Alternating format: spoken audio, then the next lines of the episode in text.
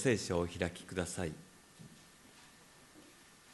出エジプト記第3章の1節から15節を朗読しますので、新海訳聖書第3版は98ページ、それ以前の版ですと90ページお開きください。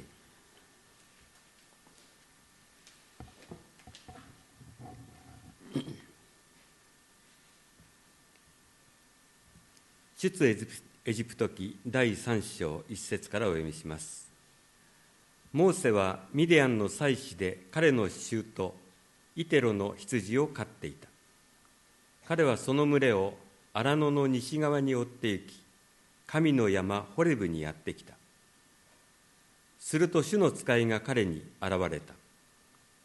柴の中の火の炎の中であった。よく見ると火で燃えていたのに、柴は焼け尽きなかった。モーセは言った。なぜ柴が燃えていかないのか。あちらへ行ってこの大いなる光景を見ることにしよう。主は彼が横切って見に来るのをご覧になった。神は柴の中から彼を呼び、モーセ、モーセと仰せられた。彼は、はい、ここにおります。と答えた。神は仰せられた。ここに近づいてはいけない。あなたの足の靴を脱げ。あなたの立っている場所は聖なる地である。また仰せられた。私はあなたの父の神、アブラハムの神、イサクの神、ヤコブの神である。モーセは神を仰ぎ見ることを恐れて顔を隠した。主は仰せられた。私はエジプトにいる私の民の悩みを確かに見、追いつかう者の前の彼らの叫びを聞いた。私は彼らの痛みを知っている。私が下ってきたのは、彼らをエジプトの手から救い出し、その地から広い良地、乳と蜜の流れる地、カナン人、ヘテ人、エモリ人、ペリジ人、ヒビ人、エブス人のいるところに彼らを登らせるためだ。見よ、今こそイスラエル人の叫びは私に届いた。私はまたエジプトが彼らを虐げているその虐げを見た。今行け。私はあなたをパロのもとに使わそう。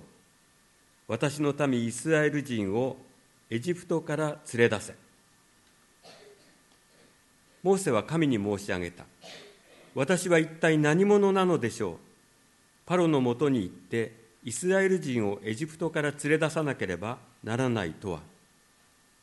神は仰せられた。私はあなたと共にいる。これがあなたのための印である。私があなたを使わすのだ。あなたが民をエジプトから導き出すとき、あなた方はこの山で神に仕えなければならない。モーセは神に申し上げた。今私はイスラエル人のところに行きます。私が彼らに、あなた方の父祖の神が私をあなた方のもとに使わされました。と言えば、彼らはその名は何ですかと私に聞くでしょう。私は何と答えたらよいのでしょうか。神はモーセに仰せられた。私はあるというものである。また仰せられた。あなたはイスラエル人にこう告げなければならない。私はあるという方が、私をあなた方のところに使わされたと。神はさらにモーセに仰せられた。イスラエル人に言え、あなた方の父祖の神、アブラハムの神、イサクの神、ヤコブの神、主が私をあなた方のところに使わされたと言え。これが永遠に私の名、これが名である。今日は出エジプト記1章1節から4章17節までをテキストとして、私はあるという方が私を使わされた。という題で高橋先生に御言葉を取り継いでいただきます。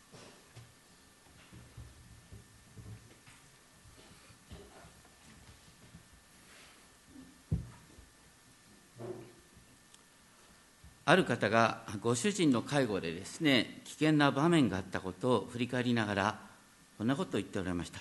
あの時はどうしてあのようなことを私ができたんだろうか。不思議にごく自然に体が動いた。本当に自分の中に不思議な力が働いてるっていうことを体験できることがあるかもしれません。それは本当に素晴らしいことです。先ほど黙祷の中で読みましたけれども、私の主ヤフである方はこうおっしゃる。立ち返って静かにすればあなた方は救われ、落ち着いて信頼すればあなた方は力を得る。今日の記事でですね、私たちは恐れ多くもモーセの生涯と自分とを重ね合わせて考えるということを覚えたいと思います。主はモーセに向かって不思議にも、私はあるという方が私はあなた方のところに使わされたとイスラエルの民に向かって言うように命じられました。私たちも私はあると言われる方によってこの世界に使わされます。自分がどんなに無力でも全能の神はこの土の器を通してご自身の働きを私たちを通して進めることができるんだということを覚えたいと思います。出エジプト記の一章から見てきますけれども、エジプトの王パロはですね、漱石最後にやったヨセフ、ヨセフが総理大臣になった。そのゆえにですね、イスラエルの民にゴシェンの地を与えました。それはナイル川の下流ですね、ナイルデルタ東側のカナンとの境にありました。そこは世界で最も肥沃な土地の一つです。またエジプト人は基本的に羊を飼いはしなかったので、イスラエルの民は彼らと別れて住みながら家畜を飼いながら急速に増え広がることができた。しかしエジプトはやがてですね、カナンの異民族の侵入に悩むようになります。ですから同じですね、カナンから流れてきたイスラエルの勢力が強くなりすぎることは防衛上非常に危なくなってくる。そのことが一章九節十節でですね、このように書いてある。見よ、イスラエルの民は我々よりも多く、また強い。いざ戦いという時に敵側について我々と戦い、この地から出ていくといけないから。そういう中でイスラエルに対する迫害が出てくる。そして出エジプトという流れになるんですけれども、この出エジプトの時代がいつなのかということに関しては、大きく分けて2つの説がありますけれども、列王記第一6章1節にはですね、ソロモンがエルサレム神殿を建設し始めた時に関してですね、イスラエル人がエジプトの地を出てから480年目っていう記事があるので、大体エルサレム神殿を建て始めた時期っていうのは大体見当がつくんですね。そこからするとですね、出エジプトの時期は紀元前1450年頃だろうって話がある。ただ480年、これは現実の数字っていうよりも12世代 ×40 という象徴的な意味に理解することもできます。1世代40というのは長すぎるだろう。これを25年と計算すると大体ですね、1260年頃って話なんですね。そしてどうして1260年頃って出てくるかというとですね、有名な王様ラムセスという王様がいるんですね。でここにですね、11節に彼らを区域で苦しめるためにパロのために倉庫の町ピトムとラムセスを建てた。この時ですね、エジプトがですからナイルデルタ下流にですね中心地を置いてたとしたら、ちょうどその時期が当たっているだろう。またイスラエルという名前が出てくるのはラムセス2世の後のですね、メルヘンプタハという王様の時期にイスラエルという名前が古文書に出てくるんですね。だからイスラエルが広がった頃、ちょうど敵機がカナンに広がった頃、紀元前1200年頃であるというから、そのあたりじゃないかということで、2つの説ですね、があるんですけれども、ようわからない。どちらにしてもリベラルな派の人々は出エジプト記はバビロン捕囚以降に書かれたなんて言ってますから、そういうことは全然気にしないんですけれども、私たち保守的な立場に立つものについてはですね、2つの説があるということはわきまえておいていただければと思いますが、とにかく1章12節でですね、エジプト人がイスラエルを苦しめれば苦しめるほどこの民はますます広がったって書いてある。でそういう中でヘブル人の助産師たちにですね、生まれた男の子の殺害を命じた。しかし彼女はそれをどうにかかわした。でそれに対して神はこの助産師たちをよくしてくださった。それでイスラエルの民は増え非常に強くなったって書いてある。13節14節にはですね、イスラエルの民に課せられた過酷な労働っていう言葉が繰り返されます。一方21節は助産婦たちは神を恐れたので神は彼女たちの家を栄えさせたって書いてある。過酷な労働って聞くと神様何やってんだよと思うね。でも神が助産婦たちを支え祝福したっていうと、ああ神様は確かに生きてるんだと思う。私の中にはその2つのですね要素がいつもあるんです。でもこの聖書全体を見るとですね、この記事っていうのは創世記の、15章創世記の15章のアブラハム契約15章の13節にこう書いてある、アブラハムの子孫は、知らない土地に行って寄留者となり、彼らを奴隷とされ400年の間苦しめられようと書いてある。ですからこれも神様の御手の中で起こっていることなんだよって話なんですね。でそればかりか一章の終わりにですね、パロがとんでもない命令を与えた。生まれた男の子は皆ナイルに投げ込まれけばないなと。こんなひどい話があんのかよって。でもこれも2章になったら、モーセはこのおかげでねエジプト王家で育つようになったんだなっていう話につながっていくんです。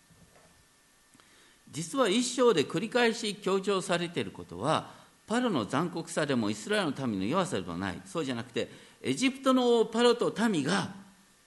イスラエルの民がおびただしく増え強くなったことに恐怖を抱いていたということなんですね。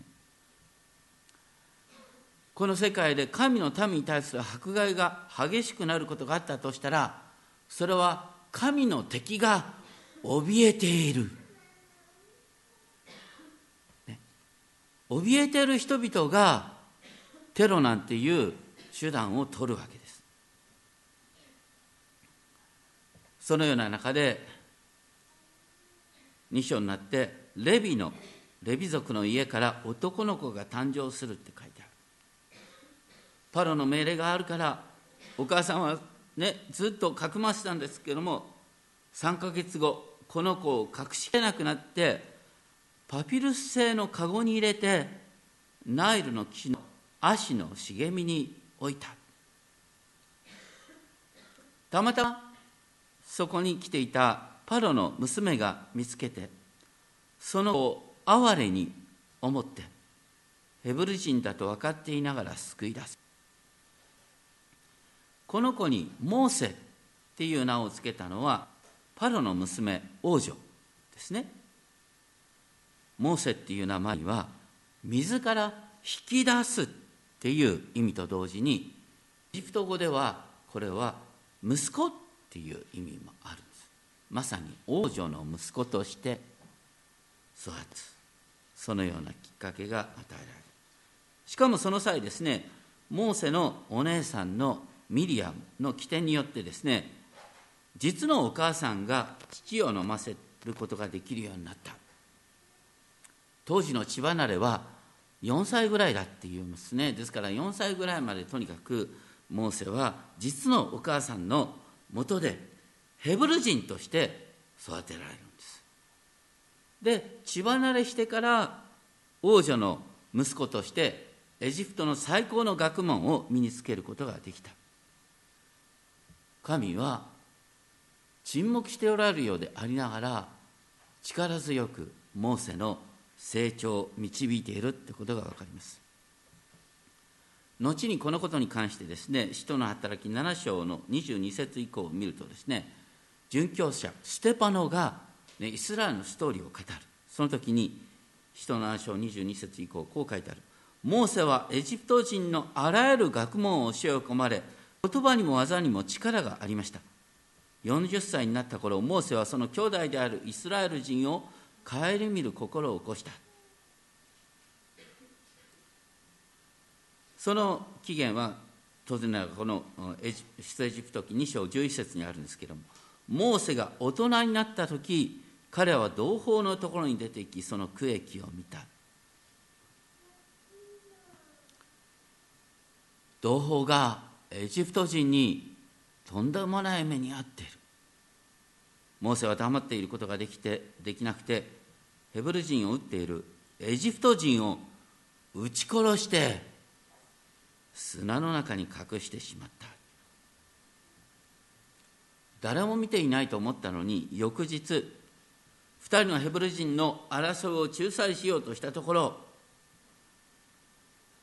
ヘブル人はモーセに向かってこう言った。誰があなたを私たちの司や裁き司にしたのか。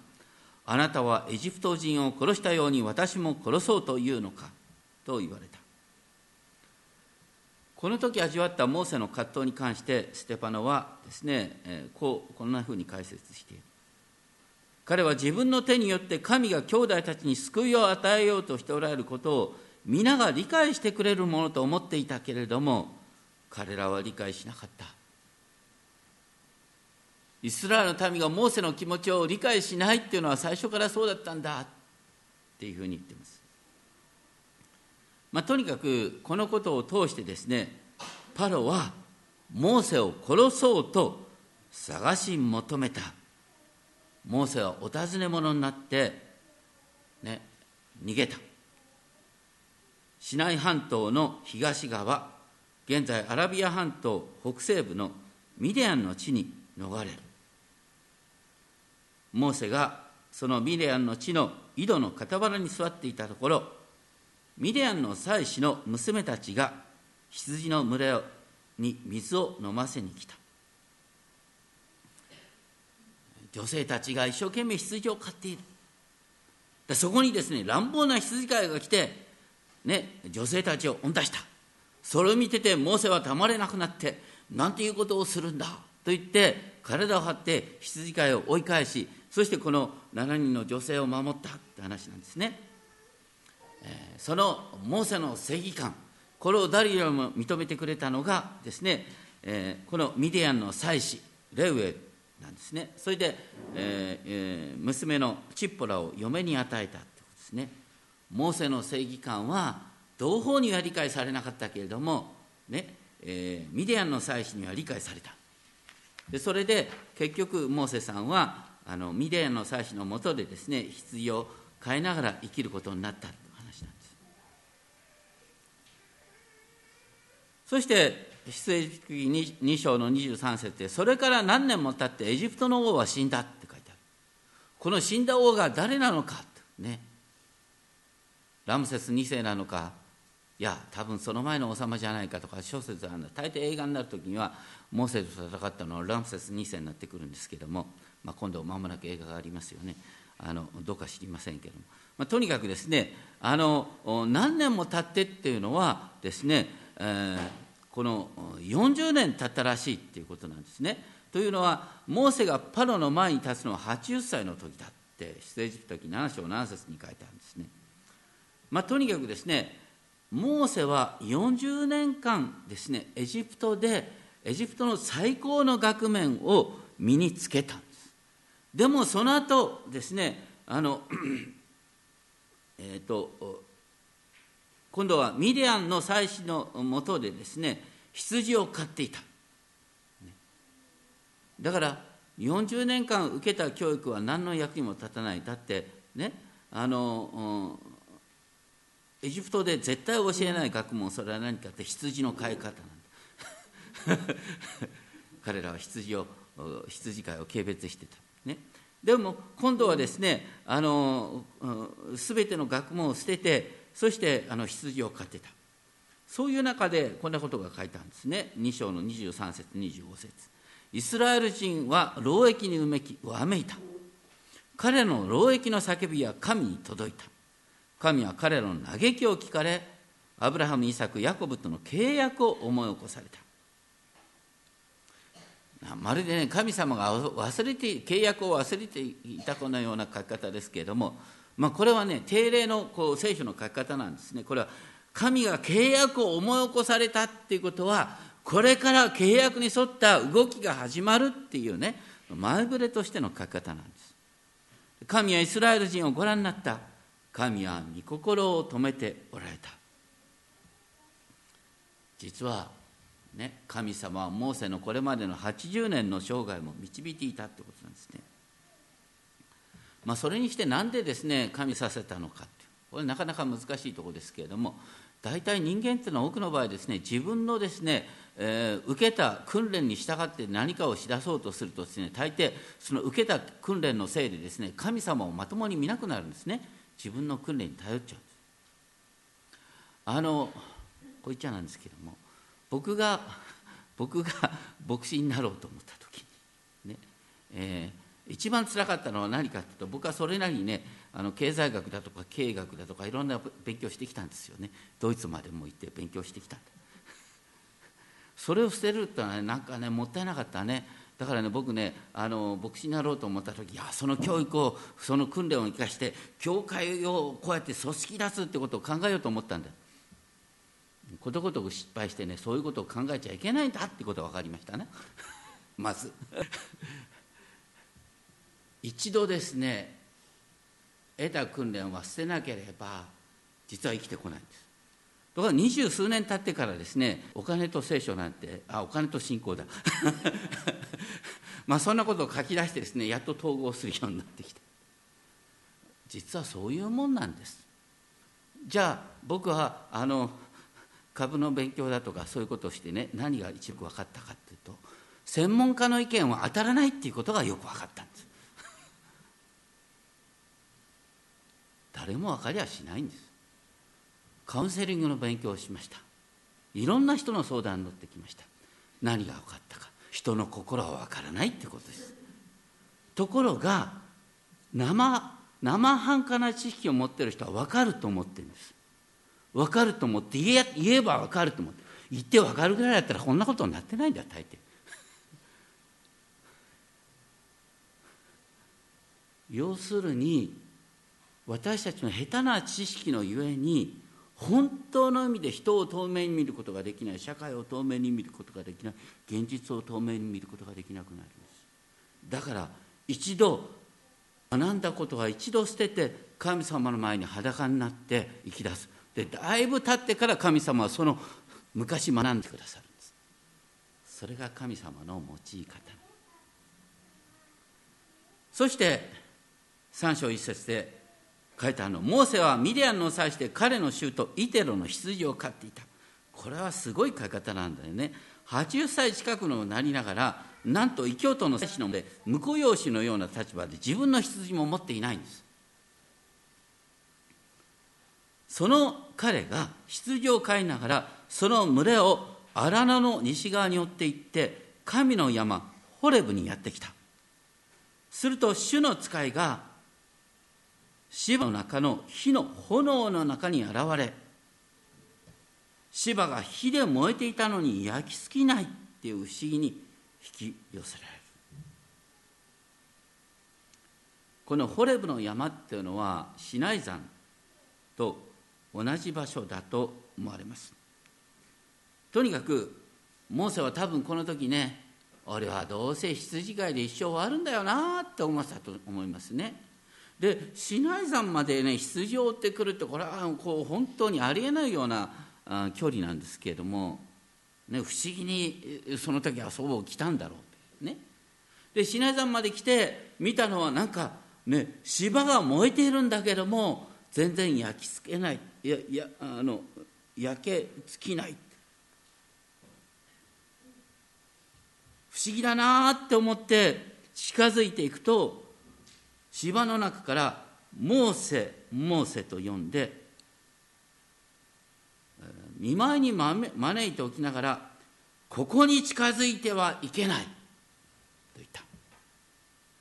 あなたの足の靴を脱げ。まあ大抵英語はね、サンダルを脱げって書いてあるんだな。だから今日ここに上がるとき、僕サンダル脱いだんですけども、とにかくですね、あなたの立っているところは聖なるところである。こう靴を脱ぐっていうのはですね、進化の印、徹底的に仕えるっていう意味なんです。また靴を脱ぐっていうのは、そこを聖なる場と受け止めるっていう意味があります。余計なことかもしれませんが、私たちこの街道を建てるときにちょっと議論になったことがあるんだよね。これは靴のまま入るか、それとも靴を脱いで入るか、こういろいろと議論があったんですけど、最終的に僕はこの箇所を持ち出してきたんですけどもね、あなたの足の靴を脱げと書いてあるじゃないかと。いや、それはね、こう文脈無視じゃないっていうね、まあ解釈もあり得ると思いますが、あのね、ネットでこういうことを見てたら面白かったね。お寺のお堂っていうのは基本的に裸足でなって入るんですよ。でも多くの場合、裸足じゃなくて、ね、靴下のままとか、ね、スリッパ用意される場合があるよね。あれなんでかっていうとさ、あなたの汚い足でこう床を汚さないために 靴下履くのを許してるだけで、本来だったら裸足が本来だ。だからお寺の、ね、人はもう徹底的に裸足で歩きながら、ね、自分の裸足で、怪我したと一生懸命雑巾掛けをするわけですよ。これが本来聖なる場所に出る、ね、作法だ。で、どうしてそうなのかってネットで調べたら、出エジプト記3章に書いてあるからって書いてあるんだということは、お寺が出エジプト記の真似をしてるんであって、本家本元の教会はしばしばそれを忘れて別のことをやってるまあとにかくですね、まあこれはまああんまりこういう言い過ぎるとちょっと問題なんですけどね、ほとんどの教会は靴履いたもん履いてるからまあいいんですけれども、とにかくですね、言いたいことは、神様はこの時にですね、モーセに対して、ね、あなたは私に徹底的に従うんだよっていうことをですね、こう命じられた。主はここでおっしゃった。私はあなたの父の神、アブラハムの神、イサクの神、ヤコブの神である。で、この表現と燃える芝の意味っていうことは、これも本当に不思議なんですけども、芝が火で燃えているのに焼きつかないっていうこととですね、このアブラハムの神、イサクの神、ヤコブの神っていうことは、こうぴったりと結びついてるんですね。それはイエス様はですね、サドカイ人との議論の中で、この箇所を引用されながらこうおっしゃった。死人がよみがえることについては、モーセが芝の箇所で、主をアブラハムの神、イサクの神、ヤコブの神と呼んで、このことを示しました。神は死んでいる者の神ではありません。生きている者の神です。というのは、神に対しては皆が生きているからですと言った。言ってることはですね、アブラハムの神、イサクの神、ヤコブの神、ね、アブラハムは死んでいるわけじゃないんだ。神は生きているものの神なんだと。で、これは実はイスラエルの民全体に言える。イスラエルの民は今まるで、ね、奴隷状態に置かれて、もう後がない、死んだような状態に見えるかもしれないけれども、しかし神様はこれを守っている。芝が燃えながら焼きつかないっていうのはですね、イスラエルが火の試練に遭いながら、決してイスラエルを滅びないっていう意味なんです。こう私たちが火の試練にあっても、私たちは滅びることはない。燃える芝と同じだ。で、これが復活の話とつながっていくんです。で、イスラエルの民にとっての復活っていうのは、まさにこれから生まれる出エジプトの話なんです。モーセは神を仰ぎ見ることを恐れて顔を隠します。そこで主は、私は民の悩みを確かに見た。彼の叫びを聞いた。彼の痛みを知っているって言われながら、私は彼らを救い出して、乳と蜜の流れる地に彼らを登らせる。しかしそこはカナン人、ヘテ人、エモリ人、エブス人などの原住民が住んでいるところだ。恐ろしい場所でもある。しかし主はおっしゃる。今行け、私はあなたを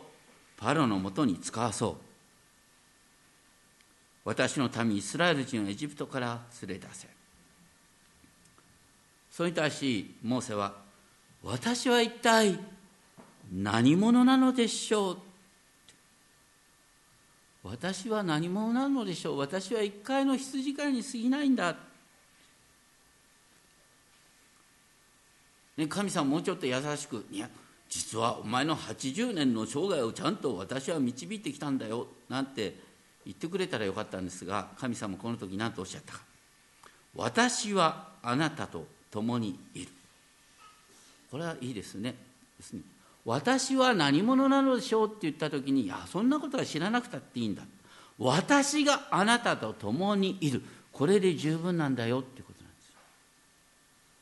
お前が何者であろうとも、私があなたと共にいたらそれでいいじゃないかってことなんです。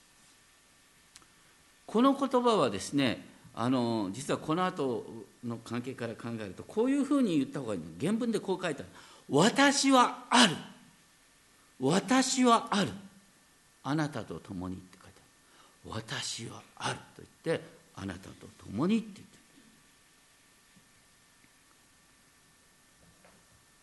モーセはこの召しに応じて、今私は行きますって言った。しかし、イスラエルの民に会った時にですね、あなた方の父祖の神が私を使わされたと言っても、神のお名前は何ですかって聞かれるかもしれない。名前ってことはね、アブラハム神、イサクの神と言えばいいんですけれども、それ以上に神はどのような方かっていうことをですね、聞かれたときにどう答えたらいいのかっていう意味だと思う。それに対して神様はおっしゃった。これは本当に聖書の中心中の中心、3章13節。これが分かったら聖書全体が分かります。神はモーセに対しておっしゃった。私はあるというものである。そればかりか、イスラエル人に向かってこう言え。私はあるという方が私を使わされた。私はあるっていうのはヘブル語ではエイエというんですけれどもね。この「えいえ」を一人称同士なんですけれども、これを三人称同士に変えるとヤハウェになるんですね。私はあるを三人称に変えて、彼はあるというとヤハウェになる。だからとにかく何があっても神様はおられる、彼はある、私はある。それは規定のしようがないんです。私たちに名前をつけるっていうことは、その人を別の人と区別して説明するってことなんです。神様は名前のつけようがないんです。だって神様がおられてこの世界がある。私はあるという方がおられて私たちの存在があるんです。すべてのものはこの方から始まっている。だから名前のつけようがない。でもあえてその神様が全てに先立って存在するっていうことを表現しようとすると、ヤハウェ、彼はあるということになる。でそれは同時にですね、今日一番最初に詩編46編を読みましたけども、苦しむ時すぐそこにある助け。苦しむ時すぐそこにある助け。私はある。あなたと共に。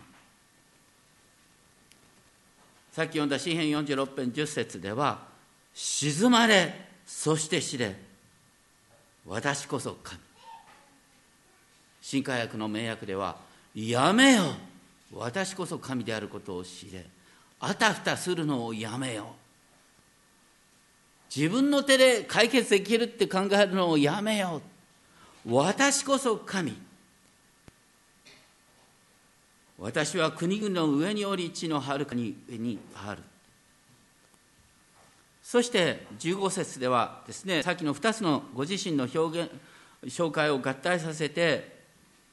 神様おっしゃる。まずヤーベっていう名前が出てくるんで、ヤーベすなわちあなた方父祖の神、アブラハムの神、イサクの神、ヤコブの神が私をあなた方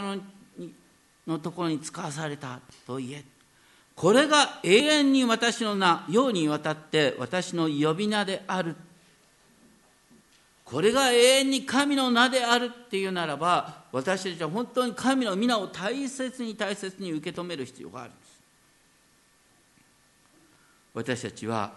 静まりながらですね、私はあるという方のお名前の意味を考えたらいいかなと思います。新海訳聖書ではですね、このヤフェを表す言葉全部太文字の種になっている。これがね、新海訳聖書のいいところですね。新教大学なんか見ると全然区別がわからないんですね。ということは、ここのところの太文字の種に来たらですね、できたらこう読み替えてほしい。私はあるという神がこうおせられるね。私はあるという神がこうおっしゃる。私はあるという神の皆を思い浮かべながら、すべてに先立って存在する方が、この全地の支配者がこうおっしゃるんだ。その時、私は何者なのでしょう。いや、そんなの関係ないよ。あるんだ、あなたと共に。だから